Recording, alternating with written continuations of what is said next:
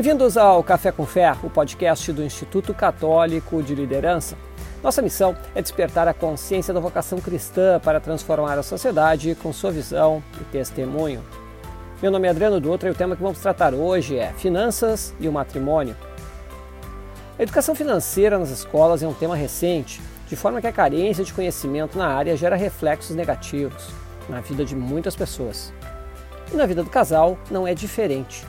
A falta de conhecimento ou planejamento financeiro, atrelada, é claro, à falta de exercício das virtudes, por exemplo, são fatores de atrito. Mas lembro aqui as palavras do Frei Rogério Soares: Empreendendo a dois se vai mais longe, mas com Deus ao centro. Assim, para tratar do tema finanças e matrimônio, nosso convidado de hoje é Oscar André Frank Júnior, Oscar é graduado em Ciências Econômicas e com mestrado em Economia Aplicada, ambos pela Universidade Federal do Rio Grande do Sul. Oscar também é economista-chefe da Câmara dos Dirigentes Logistas de Porto Alegre, CDL POA, e também atua como professor. Prezado Oscar, uma alegria a tua presença, seja muito bem-vindo. Boa noite, Adriano. Boa noite a todos que estão nos escutando, nos vendo. Também uma saudação especial para quem vai nos escutar através do podcast. Eu estou muito feliz com esse convite, fiquei muito honrado em receber o teu contato, Adriano. E antes da gente começar efetivamente, eu quero fazer um reconhecimento público, tanto do teu trabalho quanto do trabalho também do padre Rodrigo Hurtado, que sob esse guarda-chuva do Instituto Católico de Lideranças tem gerado tanto conteúdo, uh, gerado também tantas informações que são úteis para o desenvolvimento da nossa espiritualidade e, e imprescindíveis para que a gente possa seguir nessa caminhada de fé. Então, parabéns para vocês dois e espero que Deus continue os abençoando para seguir firme nessa trajetória. Obrigado mais uma vez pelo convite.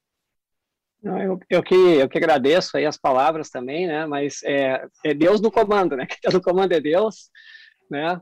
Na direção, Padre Rodrigo nos dá todo o direcionamento, né? E, e a gente vai, vamos tratando aqui, vamos trabalhando aqui, né? Espírito Santo, né? Acho que é o, o essencial aqui, né? É o que faz com que esse programa dê certo, né? E também aproveitar os caras, acho que é sempre como reconhecimento, né? Tem todo o resto da nossa equipe, né? Então, nós temos uh, o Julian, que está aqui, o produtor, né? Vocês, não, vocês estão nos assistindo, nos ouvindo no podcast, não, não, não enxergam, não ouvem o Julian, mas ele está por trás aqui, de vez em quando nos dá algum recadinho no ouvido aqui, né?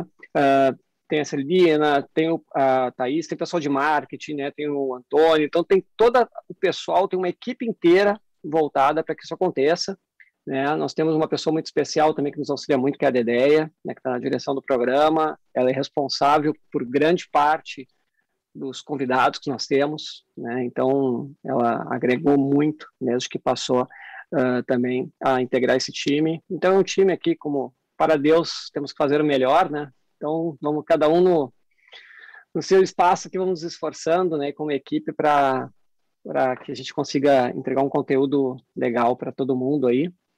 É muito legal quando a gente tem um feedback como o teu aí, obrigado. Mas foi uma satisfação esse convite, né? E o Oscar ainda ele, ele foi um convidado ímpar e especial aqui, né? Porque eu convidei ele durante um retiro, né? Então, é, estávamos num retiro com o padre Marcelo Secato, né? Estava conversando junto com o Rafael Codonho, que é nosso amigo também. Por sinal, né? Acabei de, o Facebook manda aquele, aquelas lembranças lá, né? Então faz um ano que eu entrevistei o Rafael depois de um ano Olha de entrevistar o Rafael, né, que era sobre reputação que nós falamos, né, agora estamos aqui com, com o Oscar. Então, cara, seja muito bem-vindo, uma alegria a tua presença aí. E para iniciar, né, é, é, claro, eu te conheço mais, mas é, queria que as pessoas te conhecessem um pouquinho, né, o, o que que tu faz, né, um pouquinho da tua trajetória, né, para depois a gente conseguir entrar nos nossos temas aqui. Maravilha, então. Vou tentar ser bastante breve nessa primeira parte. Então, ah, como tu falaste, eu sou economista, tenho então graduação e mestrado na URGS e tenho uma experiência de sete anos trabalhando na Federação das Indústrias aqui do Estado do Rio Grande do Sul, a FIEDS. É, agradeço muito a oportunidade que eu tive lá, porque realmente foi uma verdadeira escola lá onde eu tive é, os principais desenvolvimentos que são necessários para o bom exercício do ofício de economista e há três anos, então, eu assumi esse cargo de economista-chefe na CDL de Porto Alegre. Apenas para explicar um pouco do que, que a CDL Porto Alegre é e do que, que ela representa, são dois grandes braços né, para facilitar a explicação.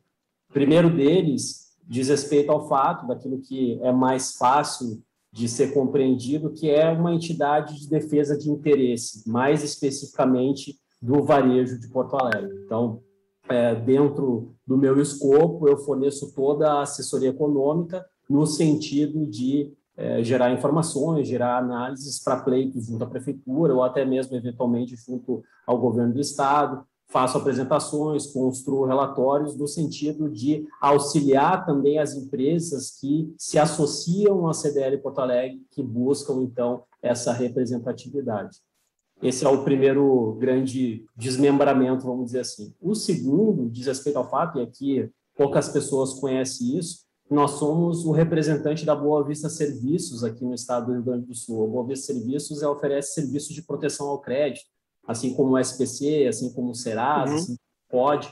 Então, nós temos aqui um time comercial também bastante forte que tem essa, essa missão de vender esses serviços de proteção ao crédito e diversas outras, outras soluções também para os mais variados clientes. Nós também realizamos toda a parte é, relacionada ao consumidor, então ele pode consultar aqui se eventualmente ele está negativado, pode realizar também é, o serviço de renegociação de dívida, temos a parte de cobrança, de recuperação de crédito, enfim, é bastante amplo. E também nós temos, com base nisso, diversas entidades de comércio, de indústria, de serviços e de empreendedorismo, como todos que se associam à CDL Porto Alegre para disponibilizar esses serviços no interior do estado. Então a gente também acaba tendo uma representatividade estadual. Então eu gero conteúdos econômicos, claro, com um foco principal no varejo, para auxiliar no entendimento do cenário econômico, saber o que está acontecendo e, com base nesse entendimento, procurar ajudar a traçar cenários com relação ao futuro. Né? Dizer o que, que eu espero com relação ah, ao Brasil, ao Rio Grande do Sul, ao Porto Alegre, ao cenário internacional e também com algumas variáveis mais especificamente, como juros, como inflação, enfim, como outras questões que acabam interferindo diretamente no, no dia a dia dos negócios. Então, é justamente é um trabalho para se fomentar e para facilitar a tomada de decisão de quem lida com o empreendedorismo, mais especificamente com o varejo. Espero ter sido claro. Não, breve, claro. E, e, indiretamente, né? Todo esse teu conhecimento aqui está ligado ao nosso tema, mas eu vou aproveitar também. Depois eu vou te explorar um pouquinho, né? Já que uh, tem todo esse teu trabalho em relação à tendência, né? Em relação a tudo que a gente está vivendo. Então, logo em seguida também, eu acho que, que é interessante também nos passar um, um pouquinho do que a gente está vendo, né? A gente está num momento um pouquinho conturbado agora, né? agora não, né? Já faz dois anos que a gente está num momento conturbado, só, só vão mudando as notícias, né? Mas depois eu vou querer um pouquinho ouvir de ti aí, nos auxiliar aí, como é que alguma dessas perspectivas aí dentro do possível consiga nos passar. Mas muito legal. Uh, Oscar, me diz uma coisa, uh, a gente fez um alinhamento antes para escolher o tema desse nosso encontro, né? E aí, entre alguns temas, estava sugerindo ali, uh, sugeriu finanças e matrimônio. E, e, na época me chamou a atenção pelo seguinte, eu já, já participei de coordenação, de cursos de noivos, né? E isso aqui era um problema. No curso de noivos se trata de vários assuntos, né? Se trata de sacramento, né? Uh, se fala uh, da questão psicológica, né? Se tem um psiquiatra falando, tem uma série de conhecimentos sendo tratados e sempre uma carência né, que o pessoal colocava até nas fichinhas ali. Ah, gostaríamos mais saber sobre finanças, né? Os casais estão começando uma vida de matrimônio ali, né? Vão, vão casar ainda, solicitando isso. Então, eu queria um pouquinho de ti assim, né? Uh, sobre esse tema, a gente começar a discorrer nele, né? porque, o que, que te deu insight né, de procurar falar sobre esse tema aqui? E aí a gente já começa o nosso bate-papo. Bom, eu tenho um, um, interesse a respeito desse tema, sobretudo porque há algum tempo eu vi uma pesquisa que foi conduzida lá no Reino Unido por uma empresa chamada Slater Gordon, uh, junto a 2 mil casais, e no qual se investigou que aproximadamente 20%, 20%, perdão, ou seja, um a cada cinco casais haviam pedido divórcio justamente por conta de questões financeiras. Inclusive, também tem pesquisas mais recentes, como, por exemplo, do SPC Brasil, que diz que 46% dos casais brigam por questões financeiras, não necessariamente se separam, mas brigam por questões financeiras. E eu acredito que, nesse caso, é, a busca por uma solução ela sempre deve ser dada de maneira conjunta, né? Até porque quando nós, uh, homem e mulher se casam, é, são uma carne somente, né? Uhum. É isso que Deus nos diz. E, para mim, os grandes problemas a serem resolvidos nesse tipo de situação são é o fato de, eventualmente, um esconder do outro algum tipo de gasto, ou seja, não haver uma transparência no sentido da administração financeira, e também a questão de planos independentes, ou seja, o homem eventualmente puxando para um lado e a mulher puxando para o outro. Então, essa incompatibilidade de desejos e de planos com relação ao futuro que eu entendo que são os principais problemas. E, de novo, a solução ela deve ser dada de maneira conjunta. Então, é necessário sempre ter um diálogo franco, ter um diálogo aberto para justamente viabilizar é, a chegada de um entendimento e minimizar a possibilidade de qualquer problema. É porque é engraçado, né? a gente, se, se, a gente olhar a vida de casais, né? Uh, esse é um dos temas que muitas vezes é tabu, né? É, é tratada a questão financeira, né? E nós temos, uh, nós temos assim, hoje diversos cenários de casais, né? O cenário mais tradicional, né, que veio lá ao longo das gerações anteriores, né, era muito o homem trabalhava, a mulher ficava em casa, e hoje a gente tem uma diversidade de cenários. Ainda temos, né, uh, homens que trabalham e mulheres que ficam em casa. Né? Nós temos casais, os dois trabalham de forma igualitária. Né? Nós temos casais, e agora a pandemia mostrou muito isso, né? Quantos casais que trabalhavam os dois, né? e daqui a pouco um deles só teve que, que passar até a, a, a, até a, a receita da casa. O Frei Rogério Soares, quando veio aqui, inclusive levantou alguns dados, né? do número de mulheres empreendedoras, na verdade, que passaram a, a, coordenar os lares, né, porque o marido perdeu o emprego fixo, né, e muitas que eram empreendedoras acabaram. Né, e hoje nós temos cenários, né, tem o homem que ganha mais que a mulher, tem a mulher que ganha mais que o homem, né, uh, mas no fundo, né, é uma só carne, né, mas nem sempre é um só bolso. Né? Eu acho que é isso que é, que é a questão. Uh, como é que tu, como é que assim, de forma prática, né, como é que tu entende que de, deveria ser tratado esse tema, né? O, você tem, tem toda uma etapa de, de, educação financeira. Qual o caminho, né, que tu, tu entende que é, o, que é o adequado, assim, já um pouquinho do ponto de vista técnico também? Uhum, uhum. Bom, eu entendo que, em primeiro lugar, deve ser colocado de maneira clara a, a questão dos objetivos, né? Então, justamente deixar isso a amostra na mesa no casal vai facilitar a tomada de decisão. Então, isso é, é absolutamente fundamental. Vai propiciar, inclusive, a possibilidade que esses esforços sejam conjugados e possa chegar aí mais facilmente. Então, é, é nesse sentido, é uma conversa aberta, franca, transparente e estabelecer um plano de ação. Então, é, hoje em dia, como tu bem citaste, nós não temos um único arranjo. Eu não posso chegar com uma receita de bolo, com algo pronto e que funcionou para um casal e automaticamente aplicar aquele receituário para se chegar ao mesmo resultado. Não, cada uh, família apresenta uma estrutura diferente do ponto de vista do trabalho e que pode funcionar muito bem. Então, é, eu creio que seja necessário identificar, então, é, quais são os desejos, quais são as facilidades que cada pessoa tem. Então, alguém pode ser naturalmente mais propenso a desenvolver uma atividade fora de casa, outro a ficar, permanecer dentro do seu respectivo lar. Hoje em dia também nós temos a internet, que é uh, um meio incrível para se chegar a mais pessoas, de aumentar o potencial de mercado para qualquer solução que seja oferecida. Então, é basicamente isso. Então, eu creio que passa, em primeiro lugar, por transparência, em segundo lugar, por delimitar um bom plano de ação e, claro, nisso, nesse sentido, tudo que acaba abrangendo, no sentido de conhecimento de questões financeiras, de é, outros temas, outros tópicos também que venham ajudar para se desenvolver melhor o trabalho, o ofício. Então, no meu entendimento, passa por esses, por esses pontos. E esse tema da educação financeira, uh, eu, eu, vi agora alguns anos, né, o MEC estava iniciando, acho que é um, um, ou dois anos atrás, um plano piloto de educação financeira, né, em escolas privadas. Né, meus filhos, acho que foi esse ano agora que entrou educação financeira, empreendedorismo.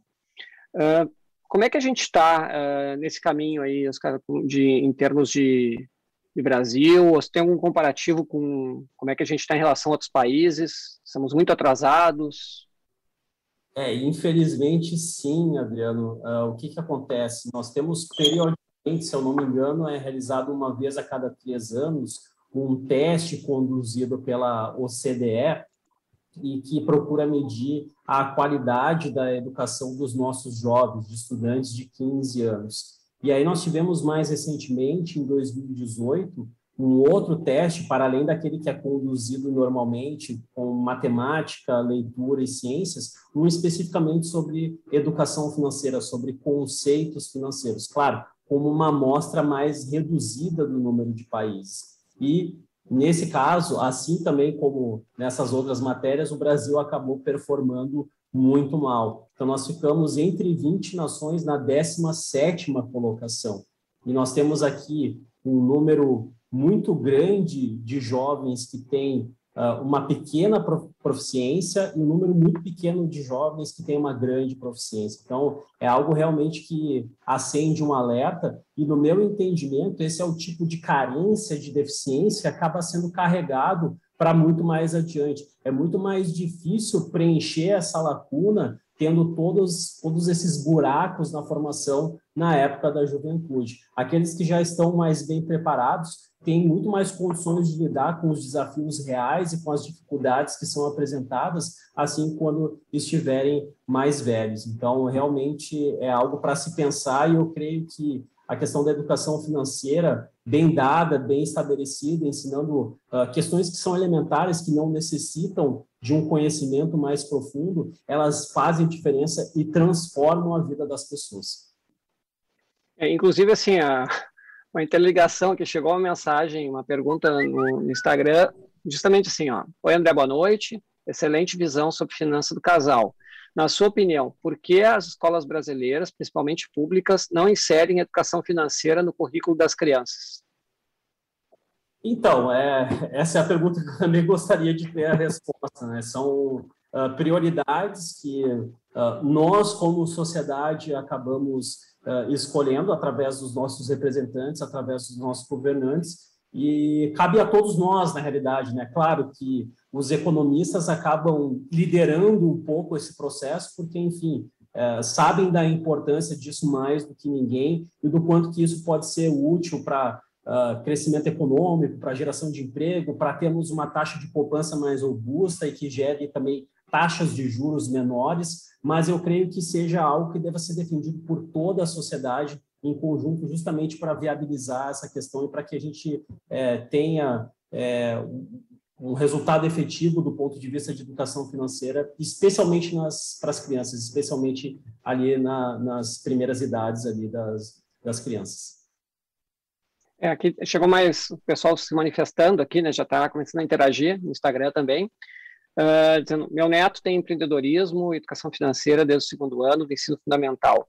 Ele adora e hoje está no oitavo ano. Então aqui já certamente, né? Todo esse período para ele já fez uma diferença. E aí tem uma pergunta da Alice, Oscar, que é a seguinte: uh, ela fala ótimo assunto, né? Como os pais podem iniciar um trabalho de educação financeira para os seus filhos? Bom, é, essa abordagem ela não é única, eu creio que ela seja multifacetada e começa através daquilo que eu já abordei até em alguns dos textos, que é através do exemplo. Eu creio muito que a educação e também pelo lado financeiro se dá através do exemplo. Então, eu não posso esperar muito que o meu filho tenha noções boas de educação financeira, que saiba gerir bem o, o, o seu dinheiro, se os próprios pais não estão fazendo isso. Eu sempre costumo dizer uma história pessoal, vou trazer ela aqui rapidamente, que eu aprendi a questão da poupança, valor, valorizar, valorar isso com os meus pais, porque eu desejava um bem na época que eu tinha ali uns 12, 13 anos, que era um computador novo, eu recebia uma mesada à época, mas, claro, é, o valor mensal era muito distante de um computador. E meus pais passavam por uma dificuldade financeira e diziam, olha, se quiseres comprar um computador, precisa necessariamente economizar. Então, foi através de uma poupança que eu fiz, olha, por quase três anos, ainda não havia conseguido comprar o, o, o computador e conseguido chegar ao valor cheio, mas eu creio que eles ficaram tão sensibilizados com o meu esforço que eles tentaram daí o resto. Mas eu nunca mais esqueci aquela lição e eu aprendi a valorizar isso. Claro, eu não sou mão de vaca, eu não sou daqueles que cortam um cafezinho, eu acho errado aqueles educadores financeiros que dizem, ah, necessariamente precisa cortar o cafezinho para se chegar a uma vida próspera. Eu não acho que seja por aí, mas eu aprendi que formar uma poupança é, ajuda a, a esse processo de formação de um patrimônio e ajuda também a realizar os nossos sonhos. Legal. E, e Oscar, assim, uh, a gente está falando de educação financeira, etc., uh, como os pais podem uh, passar, mas na verdade, assim, muitas vezes os próprios pais não tiveram essa experiência, né, porque não, né, muito foram aprendendo no dia a dia, então alguns têm uma, uma noção maior ou não pela sua formação, ou por, por sua história de vida, né, uh, e eu volto ali nos meus casais lá do curso de noivos, né, que, que tem essa ânsia, né, o que seria, não sei se consegue tipo assim, umas, umas dicas básicas, né, ou, ou um, um, passo a passo, né, de alguns pontos essenciais que passam, tanto quando eu vou educar a criança, quando eu estou começando um casamento, né, um, um, um book de sobrevivência ali. Gostei do termo, muito bom. É, antes de entrar nas dicas propriamente ditas, tem uma pesquisa que foi conduzida também recentemente pelo Datafolha aqui no Brasil, e que mostra que 46% dos entrevistados sequer avaliam a sua própria situação financeira porque eles acham que de alguma forma eles estão errando nessa condução. E aí quando a gente traz um resultado como esse para o ponto de vista, por exemplo, da medicina, a gente fica estarrecido, né? Porque como que a gente vai prescrever um remédio se nós nem somos capazes de realizar um bom diagnóstico? Sem um diagnóstico, isso é parte fundamental do processo de cura, né, de regeneração. Então, é a partir de um bom diagnóstico que eu consigo prescrever um bom remédio. E na questão financeira é exatamente a mesma coisa. Então, é, entrando especificamente na parte das dicas, eu creio que o primeiro ponto seja realizar um levantamento de todas as receitas e de todas as despesas. É, muitas vezes as pessoas se surpreendem com isso, elas veem gastos que é, não faziam uh, sequer parte uh, do seu pensamento, quando a, a, partir do momento que eu consigo registrar isso e consigo ter essa visão como um todo, essa visão ampla, então isso é absolutamente essencial, me enxergar, verificar o que está acontecendo do ponto de vista uh, mensal e anual, Aí fazer uma análise boa de despesa, ou seja, o que, que eu posso cortar, o que, que é supérfluo, de tempos em tempos é necessário fazer isso, porque a gente uh, consegue realizar e obter bons resultados, e eu sempre uh, lembro de um professor que falava que, eh, fazia essa analogia que eu acho muito boa, que custos é que nem unha, ou seja, de tempos em tempos a gente precisa cortar, é exatamente isso, né? Então, a unha vai crescendo e a gente precisa cortar, com os custos é exatamente a mesma coisa.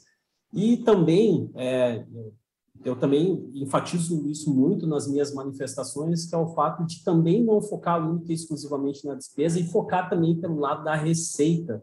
Ou seja, muitas vezes as pessoas subestimam a capacidade que elas têm em poder ganhar mais. Então, realizar uh, uma boa pesquisa, é procurar entender que tipo de talento que eu tenho, que eu sou bom para eventualmente trabalhar em mais um turno, complementar a minha renda ou eventualmente trocar de área, enfim.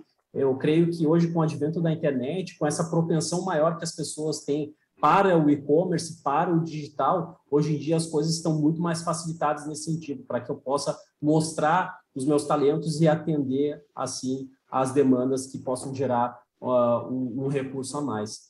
Uh, tem uma outra questão que uh, envolve o estabelecimento de metas financeiras, que eu creio que seja bem interessante, que é uma dica bastante útil, que é o fato de que a partir do momento que eu recebo uma, meu salário, eu posso criar uma conta uh, poupança que transfere automaticamente uma parte desse valor, 10, 15, 20%, aí vai variar de acordo com o planejamento, e que aí eu simplesmente não tenho possibilidade de gastar ou de mexer, enfim. Então, isso vai automaticamente para a parte financeira.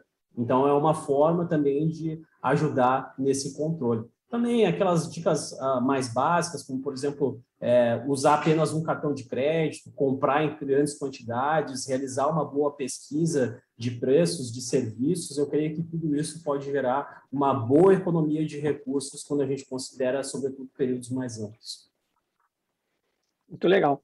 Uh, até fica, vou dar uma dica para vocês também. O Oscar faz uma série de vídeos, né? Se vocês acompanharem o, o, o próprio Instagram dele ali, né? Tem bastante conteúdo, né? Sobre às vezes tem uma mudança, a questão de inflação, etc., né? Mudança de taxa de juros, investimento, né? Então, além dessa essas questões básicas, né, que a gente tem que, que ir montando, né? Acho que buscar o conhecimento é, e estar tá atualizado é, é muito importante de fontes confiáveis, né, Oscar? Com certeza, com certeza. Eu procuro uh, da minha maneira, da minha forma, contribuir para esse debate. Claro que eu acabo falando mais de economia propriamente dita, mas já gerei inúmeros materiais do tema uh, do programa de hoje, que é essa parte de educação financeira, e também estou à disposição, eventualmente, se alguém quiser sugerir algum tema, algo que seja relevante, eu posso gerar um conteúdo através de texto, através de vídeo, sem problema algum, eu gosto de interagir ali com o público. Legal. Uh, tem uma colocação aqui na, no Instagram. Né? Uh, Oscar, e no casal, como lidar com o sentimento de competição que às vezes acontece entre os cônjuges? Vejo os casais que têm esse problema de competição interna, quem ganha mais, ou etc. Pois é, é essa é uma questão que no meu entendimento, ela vai além da questão financeira, né? Isso é um diagnóstico que se manifesta dentro desse escopo, dentro desse guarda-chuva, mas que diz muito respeito a, a, a, questões que não engrandecem o ser humano, que são a antítese daquelas virtudes que Deus espera que nós tenhamos. Então, envolve mesquinharia, envolve egoísmo, e que acaba se manifestando dentro da parte financeira. Então, é, é no sentido de que realmente é, é um casal, o casal une esforços é, pela família, então é isso que precisa ficar bastante claro, no sentido de que essa competição ela não leva a, a lugar nenhum, então realmente é, o que deve ser buscado é o bem-estar da família como um todo, então é a partir de uma boa união de esforços que se consegue ir muito mais adiante. Legal. E até eu vou aproveitar, eu vou citar aqui uma. Eu tinha até notado a frase, né? Uh, vocês olharem o episódio do Frei Rogério Soares, né, sobre empreendedorismo no casal, né, está disponível aqui para no nosso podcast para escutar, né? Uh, ele fala a seguinte frase: é necessário superar a tentação da competição comum nas relações, né? Então ele falava que tanto nas relações externas, mas especialmente na, na do casal. Falando do Frei Rogério Soares, né, já que a gente está falando também de, de economia, de finanças, né? Uh, lembro aqui, deixo a dica para vocês do livro que o Rogério Soares lançou esse ano. O nome do livro é Ser de Deus é Rentável, o poder da fé na vida do empreendedor. Né? Então fica a dica para vocês aqui da editora Angelus, né? lançado esse ano, leitura bem tranquila né, de fazer e bem nesse caminho assim de ele fala muito de inteligência uh, espiritual e outras formas, né, mas principalmente de empreendedorismo. Então fica a dica aqui né, para o livro do Frei Rogério Soares e também escutem né, o episódio que nós tivemos com o Frei uh, sobre esse tema. Aproveito também aqui, o Padre Rodrigo lançou no YouTube, então já vou falar para todos que estão escutando aqui no podcast, no Instagram, que quando ele encontra esse tema nos casais, ele tem cinco conselhos, né? É, sejam transparentes, uh, levem controle dos gastos, façam um orçamento, poupe barra invista, gaste só o que tem e não uh, o que tem, no, o não o que o banco oferece no cartão. Então, aqui a Padre fez um resumo ali das, das dicas, né? E casa com o que o, uh, com o que o Oscar está falando. Mas, Oscar, quando a gente fala de casa, quando a gente fala do casal, né, já falasse, acabaste de falar, esse tema muitas vezes supera uma questão só financeira, né? Ela tem a ver com a relação do casal, com a questão emocional, com a questão de entender o que é casamento, né, com a questão de cumplicidade, com a questão de perdão, e, e assim vai, né? Uh, e a, a gente estava conversando antes também, e tu citasse a, aquele experimento que se fez do marshmallow, né? E eu queria que tu contar, eu achei muito interessante, a gente estava conversando, eu queria que tu contasse um pouquinho sobre isso, né? E sobre qual a correlação desse tema com que a gente está conversando aqui. Bom, esse é um tema bastante interessante, eu creio que talvez boa parte da nossa audiência conheça, mas para quem ainda não conhece, o que acontece, o que aconteceu na realidade foi o seguinte: então, um grupo de pesquisadores da Universidade de Stanford que conduziu um teste entre 1968 e 1974. Então, uh, o teste era extremamente simples do ponto de vista operacional. Então, eles, é, para uma sala repleta de crianças, eles tinham duas opções, duas alternativas. Cada criança poderia receber um marshmallow imediatamente ou poderia receber dois marshmallows contanto que elas esperassem por 15 minutos. Né? E aí o que, que acontece? Depois uh, de coletados os resultados, cada um desses grupos, desses dois grupos, foi monitorado ao longo do desenvolvimento do resto das suas vidas. Né? Então, a fase de adolescente, a fase da juventude, a fase adulta. E aí os resultados foram extremamente reveladores, no sentido de que aquelas crianças que esperaram por mais tempo, ou seja, que conseguiram dois marshmallows, elas tiveram, em primeiro lugar, notas mais altas nos testes educacionais do SAT, lá nos Estados Unidos. SAT, para quem não conhece, é, vamos dizer assim, é, é, algo próximo ao que a gente tem no Enem aqui, no, no, no nosso território, ou seja, é um exame para adentrar as universidades americanas se percebeu também que aquelas crianças que tiveram dois marshmallows, tiveram uma redução no uso de drogas, tiveram um maior desenvolvimento do cérebro, tiveram menor propensão também à obesidade. E isso diz respeito, pelo menos no meu entendimento, ao exercício de uma virtude que Deus nos chama sempre a ser praticada, que é a virtude da paciência. Ou seja, crianças que foram mais pacientes, elas foram premiadas. Então, é, o exercício disso é algo que, a, além de nos trazer um benefício espiritual, ou seja, de agradar a Deus quando nós somos pacientes, também gera esses resultados concretos, esses resultados da vida humana, do nosso dia a dia, e que acabam sendo úteis para o nosso desenvolvimento. Então, realmente é bem interessante isso. Legal. Uh, então é isso, porque, porque é um todo, né? E o outro ponto que eu lembrei ali, também vou citar de novo o Frei Rogério, né? Porque eu, eu ouvi recentemente a, aquele episódio, né? Até porque a gente ia tratar disso. Tu falasse do empreendedorismo, né? Hoje existe muito espaço, né? Daqui a pouco a pessoa, eh, tu falasse da, da pessoa não, não ver que ela tem capacidade para crescer. Então daqui a pouco eu estou ali enterrado num, num trabalho, né? E não vejo uma oportunidade daqui a pouco de um e-commerce, por exemplo, que eu posso criar, né? E, e aí o padre falou muito, Frei, vai na linha da não competição, né? Que é importante que o casal que ele sonhe o sonho um do outro, né? lembrando que é casal, então daqui a pouco é, é incentivar, né? Aquele que, que está pensando em empreender, né? Então é bem, bem legal isso aí. Perfeito. Uh, Oscar, agora sim, uh, tem alguma uh, forma prática tem muito a ver com, com os casais. Assim, tem um tema que é assim, a, a, questão de. Às vezes o pessoal pensa que ser um casal tem que fazer tudo junto também. Né? Ah, a questão de, de, uma conta conjunta, um único cartão individual para o casal. Como é que tu falasse por exemplo, que era bom ter um cartão só, né?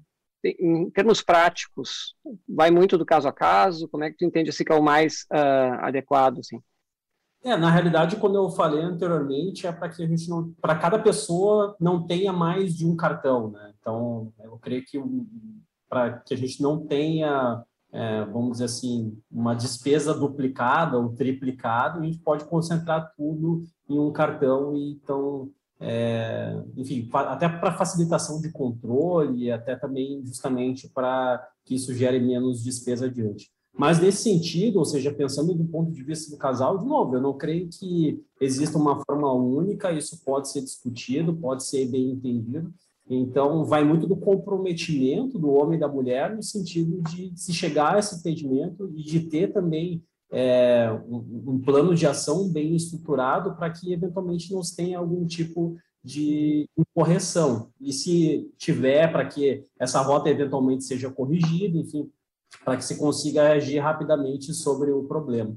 Mas, de novo, não existe fórmula mágica e não existe fórmula única também. Eu creio que um bom plano, bem estruturado, possa gerar bons resultados.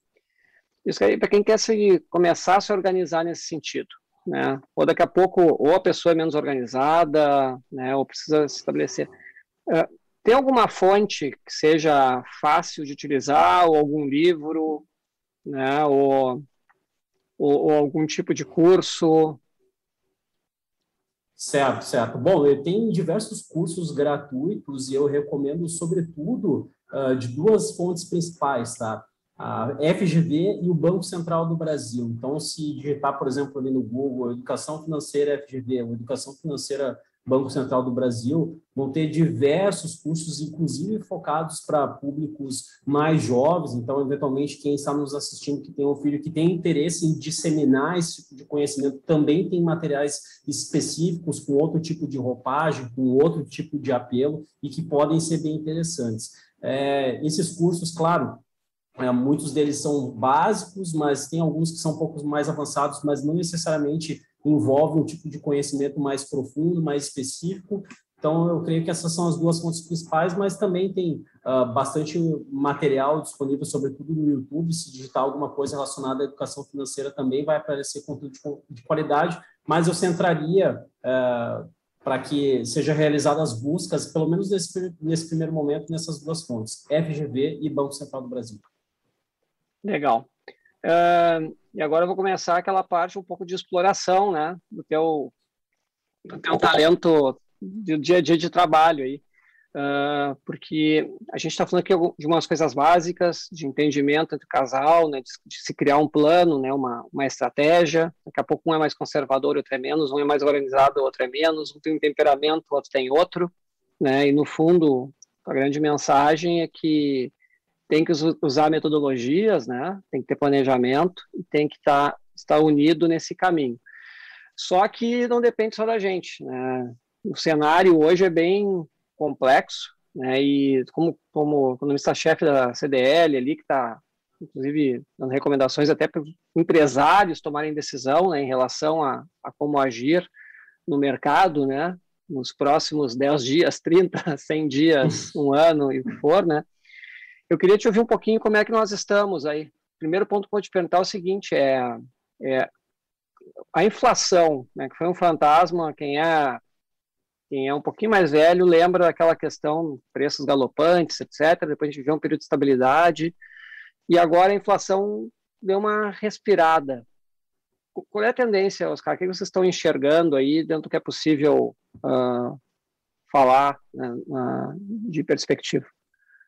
Bom, vamos lá então. Uh, de fato, a inflação ela vem demonstrando uma resiliência importante ao longo desses últimos meses e eu creio que seja é, essencial entender quais são as causas que ajudam a explicar esse fenômeno, ou seja, por que nós notamos uma aceleração bastante significativa da inflação de uns tempos para cá. Em primeiro lugar, nós tivemos uma parada abrupta da economia com o distanciamento social e isso gerou uma desorganização significativa das cadeias produtivas, das cadeias econômicas. Então, diversos governos realizaram programas de ajuda, tanto do ponto de vista fiscal, ou seja, é, dando dinheiro para as famílias, reduzindo impostos, diminuindo as taxas de juros, aí já pelo lado de política monetária, também incentivando o canal do crédito. Então, houve um descompasso muito grande entre a demanda, que se fortaleceu bastante, principalmente através desses programas de apoio dos governos, e a oferta que permaneceu restrita, ou seja, demanda muito maior que a oferta, preços acabam aumentando. Nós tivemos uma situação também específica aqui no Brasil, que a taxa de câmbio se desvalorizou muito, ou seja, o real ficou mais fraco em relação ao dólar. Então, basta a gente imaginar que no início de 2020 a taxa de câmbio era de aproximadamente R$ reais e hoje ela está em 5,20, 5,30, chegou até a ultrapassar R$ 5,80. E a taxa de câmbio representa um balizador importante para quem lida com o comércio exterior, sobretudo, uh, especificamente, quando a gente fala de abastecimento do mercado interno para as exportações. Então, quando nós temos uma taxa de câmbio que é mais convidativa para a exportação, como aconteceu agora, tipo, então, é, a rentabilidade para cada produto que eu exporto em dólar acaba aumentando significativamente. Então, na medida que eu exporto mais porque eu quero ter uma maior receita, eu acabo desabastecendo o mercado doméstico. Isso também é, gera aí um aumento de preços porque não existe uma concorrência tão acirrada. Tem também o fato de que recentemente nós tivemos alguns problemas climáticos relativos aí a excesso de frio e uma pressão significativa do ponto de vista de alimentos e bebidas, que voltou a ficar mais forte agora, e um fenômeno que está gerando bastante preocupação que diz respeito aí à crise hídrica, essa escassez de chuvas, que é uh, o pior nível em mais de nove décadas, que é bastante preocupante. É, especificamente sobre isso, eu não creio que nós vamos ter um racionamento uh, tão pesado quanto aquilo que nós tivemos em 2001, porque nós dependemos bem menos hoje de matriz de, de, geração de energia hidrelétrica. Então, lá em 2001, quando nós tivemos racionamento, esse percentual era de mais de 90% e hoje é de 60%. Ainda assim, um percentual alto, mas é, bem menos significativo do que há 20 anos, e também porque nós investimos bastante em distribuição de energia, que era um gargalo há duas décadas atrás. Mas eh, nós já estamos tendo, na realidade, um racionamento. A gente pode fazer racionamento de duas formas: racionamento através de quantidade, ou seja, a gente limita o máximo que nós podemos consumir de energia, ou através de preço, que é o que já está acontecendo, ou seja, uhum. elevação uh, das tarifas, elevação também daquela bandeira vermelha patamar 2, ou seja, uma cobrança adicional para cada 100 kWh de consumo. Então, essa é uma situação que tem gerado uma resiliência da inflação, sobretudo em 2021, e que preocupa também para 2022, se espera uma desaceleração. Agora, quanto maior a inflação nesse ano, mais difícil é a busca por estabilidade de preços no ano seguinte, porque aqui no Brasil nós temos ainda diversos contratos que são indexados ou seja, que repõem automaticamente a inflação ou uma parte dela e que jogam essa inflação do passado para o futuro, ou seja, que corrigem automaticamente os preços salários, como salário mínimo, como diversos contratos que são firmados aí entre os agentes. Então, essa é uma situação que nós vamos acabar herdando essa inflação bastante elevada e acabar jogando para o futuro. Então, hoje, Uh, qual que é o cenário que nós temos aqui? É de uma inflação que provavelmente vai ultrapassar 8%, uh, ah, considerando o IPCA, que é o índice oficial de inflação uhum.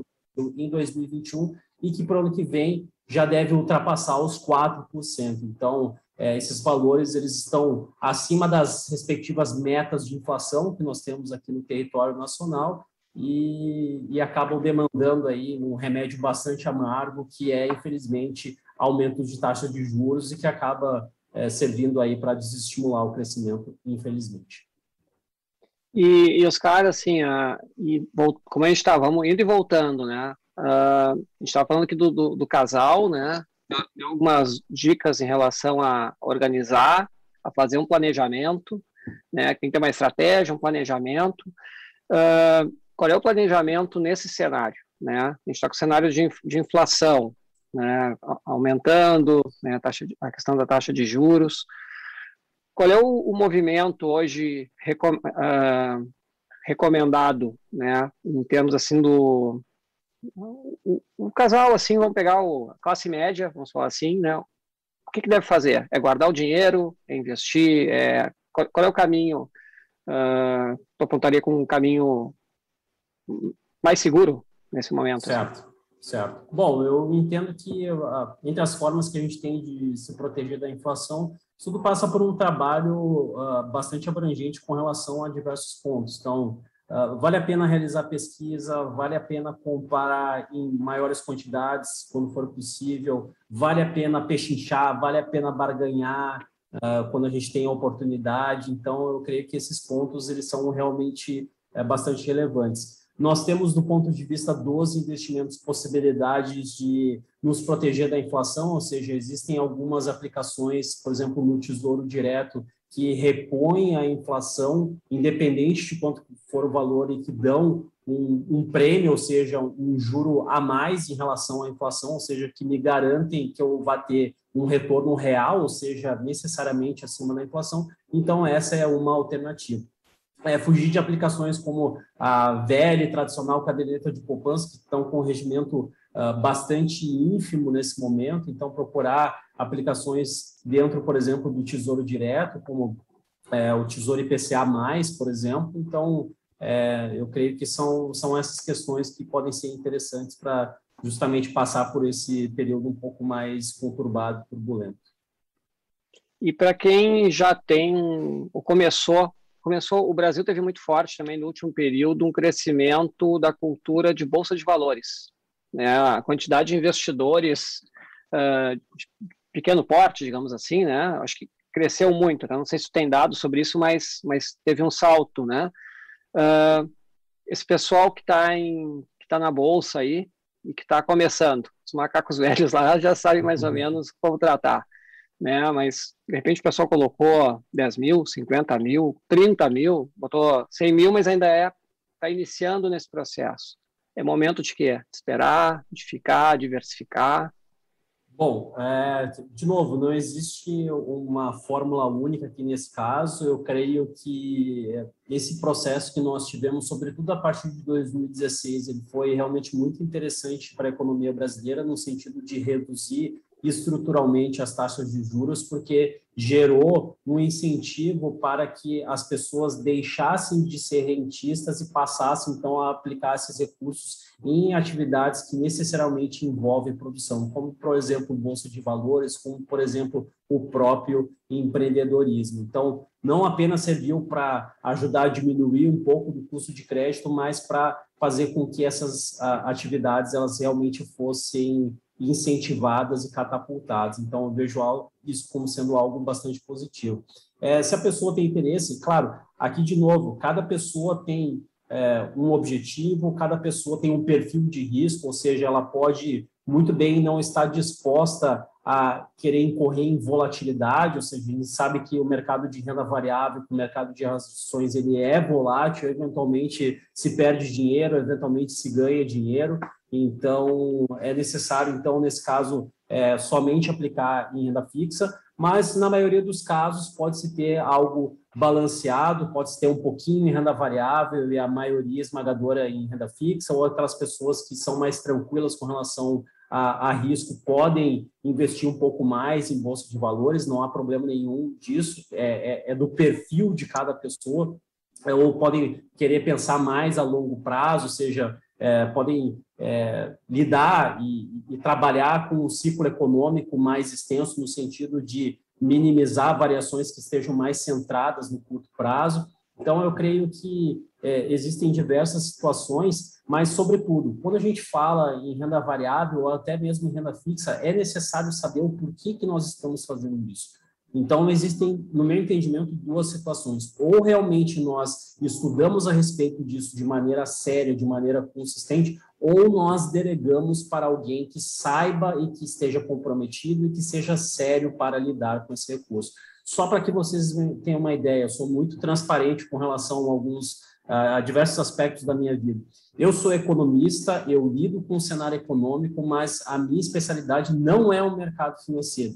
E eu pago para que gestores façam os meus investimentos, porque eu sei o quanto que isso é difícil, o quanto que isso demanda em termos de tempo, quanto que é complicado acompanhar o mercado como um todo, é, o dia a dia das empresas, interpretar balanço. Então, eu delego, eu pago caro para isso, mas eu sei que essas pessoas elas são extremamente competentes e que podem me gerar um bom retorno. Então, é, são as alternativas que se propõem. Tudo, ah, eu não quero incorrer nesse curso, tudo bem. Então, eu vou estudar, eu vou começar com um pouco, eu vou ver como é que eu me sinto e aí, a partir disso, eu vou desenvolvendo as minhas próximas uh, ações, os meus próximos passos. Legal. Uh, Oscar Tereza pergunta o seguinte, comprar maior quantidade não faz a inflação aumentar uma vez que forçará a demanda? Esse é, esse é uma pergunta interessante, tá? Mas o que, que acontece? Por que, que é a dica que eu costumo dar? Se nós compramos em maior quantidade, o preço unitário, o preço que eu pago por unidade daquele respectivo produto acaba sendo menor. Então, por isso que acaba sendo mais interessante realizar isso. Então, nessas grandes quantidades, o preço unitário necessariamente é menor. É, o que, na realidade, causa inflação, e, e, os próprios dados mostram isso de maneira bastante cabal, é a expansão monetária que os governos fazem, ou seja, então eles, ah, ao imprimirem moeda, então se a gente for analisar os dados de uh, expansão de moeda aqui no Brasil, a gente vai ver que ao longo desses últimos meses houve uma elevação bastante significativa e nós estamos colhendo inflação em função disso. E não só aqui, claro que não nessa proporção, obviamente, mas nós temos taxas de inflação bem expressivas nos Estados Unidos também, que é um país que é, até não muito tempo atrás flertava com deflação. Isso também acontece porque nós estamos é, injetando trilhões e trilhões de dólares nos mercados justamente para fomentar essa recuperação, para fomentar a retomada, e isso naturalmente gera inflação, porque de fato a demanda está muito mais robusta em relação à capacidade de oferta. Então, é, a inflação é um fenômeno monetário, ou seja, ela está atrelada ao dinheiro, à liquidez que é injetada nos mercados e que acaba provocando essa elevação de preços. Toda vez que nós é, injetamos moeda, que nós injetamos liquidez e que isso não está coadunado com a produtividade da economia, ou seja, o quanto que cada trabalhador consegue entregar mais em termos de produção, em termos de é, oferta de serviços, isso acaba gerando aumento de preços. Legal. Então a gente já falou aqui, falamos em, em bolsa, né, para quem está procurando esse caminho. Falamos em tesouro direto, fugir da, da poupança, que hoje não não está sendo, uh, não está uh, rendendo o suficiente, digamos assim, né? Uh, a questão desses modelos, ou de comprar mais, ou de unificar compras. teve um tema mais que às vezes o, que o pessoal ainda usa bastante, né? Como a gente está sempre voltando, aqui eu quero voltar como é que as famílias investem, que é a questão do dólar. Como é que está a perspectiva de dólar uh, de médio prazo que a gente possa certo. ter aí Brasil? É, o, o, o dólar é disparado a variável mais difícil de se prever do ponto de vista econômico, tá? Porque ela diz respeito tanto a fatores de demanda por moeda americana quanto de oferta de moeda americana. Então, isso diz respeito ao que o Banco Central americano e os bancos centrais de outros países estão fazendo em termos de injetar recursos ou não nos mercados, do que, que nós estamos fazendo. É, existem alguns modelos que mostram que o nosso, o nosso real, a nossa moeda, ela está subvalorizada, ou seja, é, deveria valer um pouco mais na realidade em relação àquilo que são os nossos fundamentos econômicos, ou seja, perspectiva de crescimento, preço de commodity, enfim, aos nossos fundamentos, aquilo que a economia brasileira consegue entregar.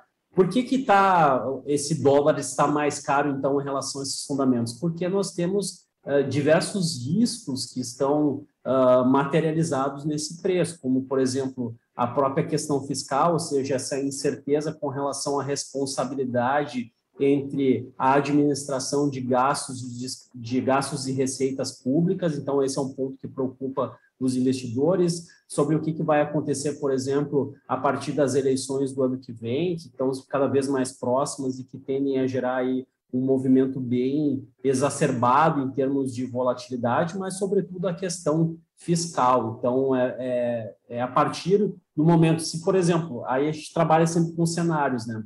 Se eventualmente é, nós tivemos algo no sentido de desrespeitar os preceitos fiscais, de é, gerar uma expansão significativa dos dispêndios, a tendência de que provavelmente nós tenhamos um valor do dólar bem mais elevado em relação àquilo que nós temos hoje. Se por um acaso nós caminharmos no sentido de reformas, exibirmos responsabilidade fiscal, é, atuarmos para melhorar a produtividade da nossa economia através de uma boa reforma tributária, através de infraestrutura, logística, através de abertura de economia para que os nossos produtos cheguem a outros mercados também para que a gente consiga importar custos mais baratos, para que a gente também melhore a qualidade do capital humano, da nossa educação. Se a gente caminhar por esse outro lado, a tendência é que a gente consiga atrair mais investimentos e que o real fique mais forte. Então, vai depender, depende. Economista muitas vezes fala disso, mas essa é a situação concreta, dependendo do caminho que a gente estiver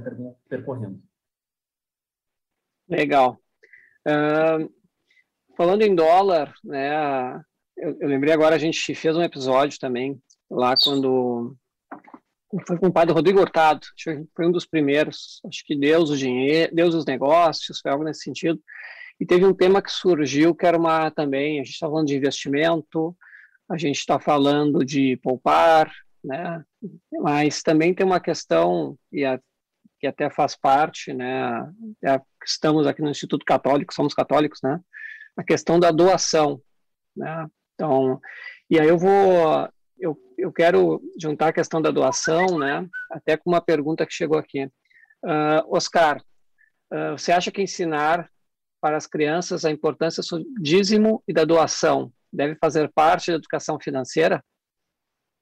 Sim, eu acho que esse pode ser um caminho realmente interessante, até porque, Adriano, quando a gente fala a respeito de dinheiro, eu sempre acredito nessa tese, né? O dinheiro, ele, a partir do momento que, se a gente acumular ou se a gente perder eventualmente por algum problema, ele apenas vai, vamos dizer assim, potencializar aquilo que nós já somos. Então, se eventualmente nós estamos ganhando dinheiro e nós, uh, diante de alguma situação, temos então uma entrada maior de recursos, a tendência é que aquilo que nós somos seja potencializado. Então, eventualmente, se nós somos egoístas, se nós somos mesquinhos, ter mais dinheiro apenas vai potencializar isso.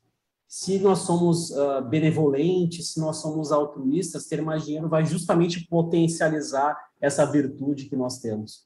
Então, de novo, eu sempre acredito muito no poder do exemplo Dificilmente uma criança que não veja que os pais são caridosos, que os pais são solícitos, que os pais doem esmola uh, recorrentemente, ela vai praticar isso depois. Então, uh, é, é, o comportamento e a repetição de exemplos que eu creio que sejam bem importantes, que vão ajudar a moldar essa criança ao longo aí dos seus anos de desenvolvimento. Muito legal. Muito bonito. Uh, Padre Rodrigo está colocando aqui, conheci um pai que sempre que dava algum dinheiro a seu filho, lhe dava três partes iguais, uma para gastar, uma para poupar e outra para doar. Legal, né? Ah, muito legal, muito legal. Excelente. É. Porque Ficou, fica, fica, fica a dica. São três é. alocações úteis, né? São três alocações que, enfim, é, dizem respeito às nossas necessidades né? e às nossas obrigações que nós temos uh, para conosco, para com a nossa família e para com os terceiros, para com uh, os nossos irmãos, sobretudo os mais necessitados. Legal. Essas tuas últimas frases, né? O pessoal dizendo aqui, muito obrigado, excelente inspiração para todos. Né? Muito legal mesmo. E... Ah, muito obrigado, pessoal. Obrigado, é, fico é. muito feliz. E os caras, a gente já está chegando no final, né? Uh, nosso tempo está tá perto do fim ali. Eu não consigo e... acreditar que já passou uma hora, Adriano. É, tá, tá, tá fechando aqui, né? E aí, quando eu fico enrolando um pouco, eu tenho que começar a fechar antes, né? Senão depois daqui a pouco começam a me, me chamar atenção, né? Perfeito. Mas, uh, Socorro também, muito boa exposição, te agradece. Uh, uh, eu conheço o Oscar, né? Para quem não, não, não estava no início, de repente, do programa, né? a gente participa do mesmo grupo né, do, do EC, do Encontro de Senhores do Reino Cristo de Porto Alegre, né, junto com, com outros colegas, alguns estão nos assistindo, tem o Márcio aqui, o Michel, já vi que está aqui, tem outros que devem estar escondidos, não colocaram o nome, a turma, né, uhum. uh, deixar aqui nossa homenagem também para o Padre Patrick, né, que, que coordena o, o, nosso grupo, também já foi entrevistado aqui no, no Café com Fé, também já tive a honra de ter o Padre Patrick aqui, Inclusive, eu sempre é um desafio falar Oscar, porque o padre Petro fala Oscar, né, é irlandês, então às vezes vem o Oscar e eu tenho que traduzir é. para Oscar, estou acostumado que fique com Oscar. Né? É que tem a licença é. poética nesse caso, né, Adriano? Tem, tem. Da, da, origem dele, né? Então, me entendo. Não, e, e autorizada, né? Totalmente autorizada. Com certeza, com é, certeza. É. Um, Eu queria que tu contasse um pouquinho só também para a gente fechar agora de novo, voltar para o pessoal do, das CAR, né? Uh, essa tua questão, assim, da, da tua vivência de fé, como é que, como é que a religião católica se encaixa na tua vida, né? Tu que é economista e, assim como já recebeu, a gente recebe muita gente aqui, às vezes, da área de TI, de áreas exatas, né? E a gente uhum, mostra quão compatível é isso, né? Que as pessoas, de repente, tu acha que são extremamente racionais, uh, têm uma vida de fé compatível. Eu queria entender um pouquinho, assim, como é que, como é que a religião católica transita na tua vida aí. Bom, vamos lá. Eu sou de família católica, né? pai e mãe católico, e, enfim, até a minha pré-adolescência cumpri com os preceitos qual se esperava, né? Então, realizei ali a minha primeira comunhão. E eu não sei o que se passou na minha cabeça que eu consegui demover a minha mãe da ideia de realizar crisma logo após o término da primeira comunhão. E, e eu alugava a época dizendo que a minha agenda estava muito cheia e que com isso não, não, não conseguiria é, realizar as atividades é, de maneira plena. Então, olha que absurdo, né? um pré-adolescente tendo a, a audácia é, e a disfarçatez de argumentar isso para sua própria mãe. E ela se convenceu disso e foi um período que eu fiquei muito tempo afastado, pelo menos das atividades básicas, das atividades essenciais, e, e, sendo um católico oportunista, porque eu apenas rezava quando eu necessitava. Né? Então, eu não agradecia, eu, é, enfim, eu só para pedir alguma coisa que seria para o meu benefício, para ir bem numa prova, para, enfim, é, ter sucesso em algum outro aspecto da vida. É, sobretudo ali a partir de 2012, 2013, então eu já uma adulto, já com uma outra visão a respeito das coisas, eu digo que eu passei por um processo de reconversão. Uh, e nesse sentido, a minha mãe desenvolveu uma, já falecida, mas ela desenvolveu um, um, um papel, um processo fundamental nesse sentido porque ela manteve a sua constância nas missas e foi aquela demonstração de fé que me fez, que me despertou uh, esse retorno, essa volta. E claro que naturalmente eu também passei a conviver com pessoas e eu vi que essas pessoas uh, elas eram uh, muito fáceis de se lidar e que apresentavam um bom exemplo e todas elas tinham em comum essa questão católica. Então, tudo isso né, foi essa conjunção de fatores, esse, esses ingredientes dentro do caldeirão que me fizeram retornar à igreja. Mas, claro, esse foi um processo lento. A minha mãe acabou falecendo no final de 2016 e eu digo que a partir daí, é, essa reaproximação ela já foi bastante útil para passar por um período que uh, foi muito complicado, quando a minha mãe adoeceu e faleceu, porque me ajudou a dar forças, inclusive para entender do ponto de vista de Deus o que que é, era vontade divina naquele momento, justamente para é, enfrentar as dores e as adversidades e superar é, a perda e superar e ter o um momento de luto, vivenciar isso, sentir mesmo no coração, mas seguir adiante porque esse é o desígnio de Deus. É, e a partir daí foi um momento que eu chamo de aprofundamento da fé, porque Uh, de livre espontânea vontade, eu fiz minha crisma, fiz uma crisma de adultos em 2017. Agradeço, inclusive, ali o pessoal é, da Igreja Auxiliadora, em nome do Padre Márcio, que, que, me ajudou muito e que foi um grande homem nesse sentido. E também a catequista Silvia, que coordenou todo esse processo. E a partir daí eu segui é, entre muitos tombos e a gente sabe como é que é a caminhada, mas eu segui procurando aprofundar esse caminho de fé, é, participando uh, dos ECs, dos encontros com o Cristo, uh, promovidos aí pelo Regnum Christi, procurando também não faltar é, nos retiros. Então, é um momento de amadurecimento, de aprofundamento da fé. Eu preciso melhorar muito ainda, tem um longo caminho a se percorrer, mas é, eu, eu vejo na presença de diversos homens que tem esse objetivo em comum dentro ali do grupo que eu participo, na figura do Padre Patrick, na figura do Padre Santiago, na própria figura do Padre Rodrigo Hurtado, que representam inspirações, e de outros homens leigos que têm os seus trabalhos, que têm as suas famílias, que têm a, as dificuldades de lidar num mundo que é, é muito difícil para que um católico uh, tenha e exerça as suas influências e exerça aí as suas atividades sem ser taxado até muitas vezes como um louco, como alguém que realmente uh, age não em conformidade com os preceitos de, desse mundo, mas é, realmente isso é inspirador e, e me faz ter força para seguir adiante. Então, resumidamente, essa é a história. Ah, muito legal, muito legal. Uh, pessoal, assim, até para terem uh, conteúdos, né, até o, orientações, Oscar, eu recomendo de novo, até acabei de colocar aqui no Instagram e no YouTube, o endereço do Instagram do, do Oscar ali, oscar.frank.junior.jr, né, uhum. uh, que ali tem uma série de vídeos que ele coloca, além de várias inserções na, na imprensa, etc., né, sempre, sempre, com essa questão de tendências, né, que eu, por isso que eu quis explorar um pouquinho ele ali, de saber de inflação, de juros, etc., né? Escapando um pouquinho do tema, na, na verdade, botando o cenário onde o nosso tema está inserido. Né? Então, fica a dica ali para para seguir, o conteúdo é muito bom mesmo. Tem no LinkedIn também, né? Para quem tem Isso, LinkedIn eu ia também. Dizer, eu ia dizer que tem no LinkedIn também. É Oscar André Frank Júnior, o nome completo. Mas eu acho que só botar Oscar André Frank. Vai, vai achar também. E agradeço é. aí pelo, pelo elogio, tenho certeza que é sincero, Adriano. Obrigado mesmo. Muito legal. E chegou até uma pergunta para ti aqui, a te perguntar o seguinte, uh, já pensou em fazer um treinamento para quem orienta e acompanha casais em dificuldades, abordando a olha, boa gestão financeira? Ó, surgiu um produto olha, aqui.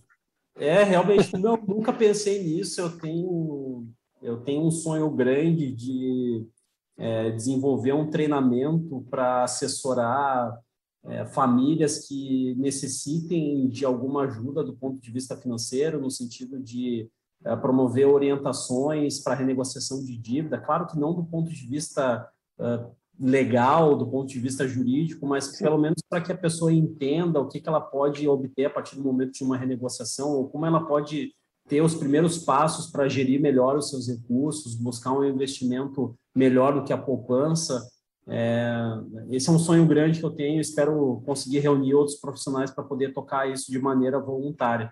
Mas especificamente para casais eu nunca pensei, quem sabe pode ser um, um produto mesmo. A gente estava entrevistando a doutora Gisela Savioli, que é nutricionista agora, dois programas atrás, né? Eu também recomendo vocês escutarem. E aí ela estava contando que um dos elementos para tratar a ansiedade, a própria depressão e com resultados efetivos é, tem a ver com a mudança da alimentação da pessoa. É, então, até comentei com ela, não tinha feito esse link, né? Quando a gente pensava em ansiedade, em depressão, etc., a gente faz um link muito forte lá com o psiquiatra, com o psicólogo, com questões emocionais, mas a alimentação é importante estar junto ali. E aqui é a mesma coisa, né? A gente fala às vezes tanto de conflito de casal, fica vendo vários aspectos, às vezes o aspecto é financeiro, e a ideia do Eduardo aqui é muito boa, porque às vezes, assim, às vezes, além de tudo que o casal tem que melhorar, inclusive, especialmente na espiritualidade, às vezes falta formação, né? Exato, estão sendo exato. tratados em relação ao conflito, mas um dos pontos de conflito, às vezes, que é técnico, né? E que, se educação financeira, eles não sabem atuar. Bem, bem legal. Exato, e, é, e, a, e a virtude está ali, a vocação está ali. É muitas vezes uma questão de alinhavar alguns pontos, de estruturar esse plano para justamente ter uma transformação significativa. Então, é, é, eu creio que, de novo, essa junção de esforços ela pode produzir resultados que muitas vezes as pessoas nem se dão conta do quão forte, do quão significativo é isso. Muito legal. Cara, então, assim, agora, agora efetivamente, estamos partindo para o encerramento. Uh, eu tenho os anúncios finais que eu vou fazer logo em seguida e fazer o convite para o próximo Café com Fé. Já vou dar spoiler aqui. Teremos o Padre Rodrigo Hurtado. Né? Aí o pessoal já vai ficar assim: o que, que ele vai falar, né? Uh, cara, eu queria deixar a palavra contigo para uh, um, algumas dicas finais, se tu quiser dicas ou alguma mensagem final. E não vamos deixar ninguém desatendido aqui. Um espacinho ali Uh, o José perguntou se apostar em previdência, se tu acha bom. Então, pode responder se tu, da previdência, né? Se, se é bom investir em previdência, e depois também tua, mensagem final. Bom, muito obrigado, Adriano. Antes de mais nada, pela oportunidade. Vou responder rapidamente a questão da previdência. É necessário a gente pensar a respeito disso, uh, até porque eu creio que nós não podemos depender de previdência pública. Né? Então, é algo que, analisando toda a situação relacionada a as despesas públicas e também aquilo que consegue ser arrecadado e também ao processo de envelhecimento da população, eu creio que, sobretudo, pensando principalmente para quem é um pouco mais jovem, a situação ela vai ser bem complicada, mesmo realizando a reforma da Previdência que nós realizamos em 2019. Então, muito provavelmente a gente vai precisar reformar mais e mais vezes, porque realmente a conta não fecha. Né? Então, nós temos cada vez menos entrantes no mercado de trabalho, as pessoas têm cada vez menos filhos, cada vez mais essas pessoas vivem e uh, é, é, cada vez também mais difícil buscar uh, o equilíbrio das contas se, enfim, a gente tem algum tipo de desejo de priorizar determinados grupos com privilégios específicos, enfim. Então, realmente, essa é uma equação bastante complicada. Então, tudo que a gente pode fazer é, com relação a pensar no nosso futuro, a pensar, a pensar na nossa aposentadoria, deve ser feito sim. Tá? Claro que aí existem diversas opções. Eu posso, por exemplo, ter uma carteira de renda fixa, ou até mesmo pensar em renda variável, porque eu posso estar considerando um, um, intervalo de tempo e uma janela bem mais abrangente, posso fazer até uma carteira com ações, eventualmente, uh, ou focar, por exemplo, em algo que me gere dividendos, enfim, as possibilidades são inúmeras, uh, dado o espaço reduzido, eu não vou conseguir abordar tudo aqui, mas é necessário sim pensar no futuro, e eu creio que cada vez menos a gente deve depender de previdência pública, deve pensar em como nós estamos construindo essa reserva para a nossa aposentadoria, nós mesmos. Então, Adriano, eu quero te agradecer demais pelo convite, pela oportunidade. Foi uma experiência incrível participar do programa. É, realmente estou muito feliz. Espero, de fato, ter contribuído, ter colaborado para todos os que nos escutaram ao vivo, para todos que venham nos escutar, que pelo menos algum ensinamento possa ter sido útil. Eu fico à disposição então, os meus contatos, é, é, através de e-mail, estão todos disponíveis ali nas minhas redes sociais. É, vai ser um prazer conversar, interagir com vocês, complementar com algum outro material, enfim, discutir algum ponto que talvez não tenha ficado claro. Estou à disposição de todos e vejo vocês aí numa próxima e que nosso Senhor Jesus Cristo possa nos abençoar hoje sempre. Muito obrigado. Legal, que agradeço aqui, o pessoal também agradecendo, a Socorro, muito boa exposição, excelente inspiração, o Klaus, que é presidente da DCE, né, Associação dos Dirigentes Cristãos de Empresas de Porto Alegre, dizendo excelente, a Dani Weiler aqui já está seguindo o teu Instagram, a, a, a, Linda, muito obrigada, Eduardo, excelente, parabéns Oscar, Sara, excelente participação, muito obrigada, e assim vai. É, obrigado, sucesso, José. E o pessoal agora tá, começou a largar as mensagens. Agradeço a todos que estão assistindo, né? especialmente ao Oscar por ter aceito é, esse convite. Pessoal, lembrando que esse conteúdo aqui estará disponível no YouTube também, para quem quiser assistir ou quiser repassar para alguém, né, ou não, não, de repente não assistiu o programa, mas o nosso foco principal aqui é o podcast, é nós temos todo esse conteúdo em áudio, todos os 56 episódios, esses 56, né, os, os anteriores já estão disponíveis, no podcast Café com Fé, né, você vai ver que é um meio muito bom de, de ouvir esse conteúdo, né, e até de repassar também, compartilhar com outras pessoas, né. Então fica a dica para você baixar o podcast Café com Fé ou escutá-lo dentro do aplicativo de meditação católica SitTime. Né? Lembrando que o SitTime agora acabou de sofrer uma atualização, está cheio de novidades. Atualize o seu aplicativo ali, que você não vai se arrepender, tem muita coisa legal lá dentro né, e muito material muito bom para a gente desenvolver esse hábito de oração diária. Né? E agora com uma série de meditações que vão sendo uh, lançadas. Uh, a respeito né, do, do Seed Time, né? então agora eu já vou anunciar o nosso próximo Café com Fé, que será como sempre quinta-feira, 20 horas, né, o próximo dia 16 de setembro, e o nosso convidado vai ser o padre Rodrigo Hurtado, padre Rodrigo Hurtado, legionário de Cristo, diretor do Instituto Católico de Liderança, idealizador do aplicativo de meditação católica Time, né? E o padre vai nos falar, né, vai nos dar uma palhinha ali sobre a nova série de meditação que vai ser lançada no dia 21 de setembro, né? Então, no dia 16, aqui anteriormente, ele vai estar no, no Café com Fé falando um pouco sobre essa série. E o nome da série é um novo normal com Deus. como voltar ao novo normal? Então, como é que a gente vai agora, né? Nesse, nesse mundo novo que surgiu, como é que a gente volta a ele e aliado a Deus? Então, esse é o tema da meditação, que o Padre lançando brevemente, né? E o tema do nosso próximo Café com Fé. Então, pessoal, muito obrigado a todos que estão nos assistindo, né? Uma ótima noite, né? Obrigado, Oscar, de novo, né? Uma alegria a tua presença, uma honra. Então, pessoal, obrigado, valeu, até a próxima e fiquem com Deus. Obrigado, pessoal. Boa noite. Fiquem com Deus também. Até mais. Obrigado por escutar este episódio do Café com Fé, o podcast do Instituto Católico de Liderança, que quer levar de um jeito simples e dinâmico a visão católica a respeito dos desafios do mundo. O mais importante para a nossa equipe é tratar de temas de seu interesse. Nossa intenção é contribuir com opiniões e pontos de vista que possam enriquecer e iluminar seus caminhos. Assim, sua contribuição é essencial o seu feedback ou sugestão de algum tema específico será sempre muito bem-vindo. Não deixe de escrever o nosso e-mail contato arroba líderescatólicos.org. Sua opinião é muito importante. E se gostou desse capítulo, compartilhe com seus amigos. Abraço e até o próximo encontro.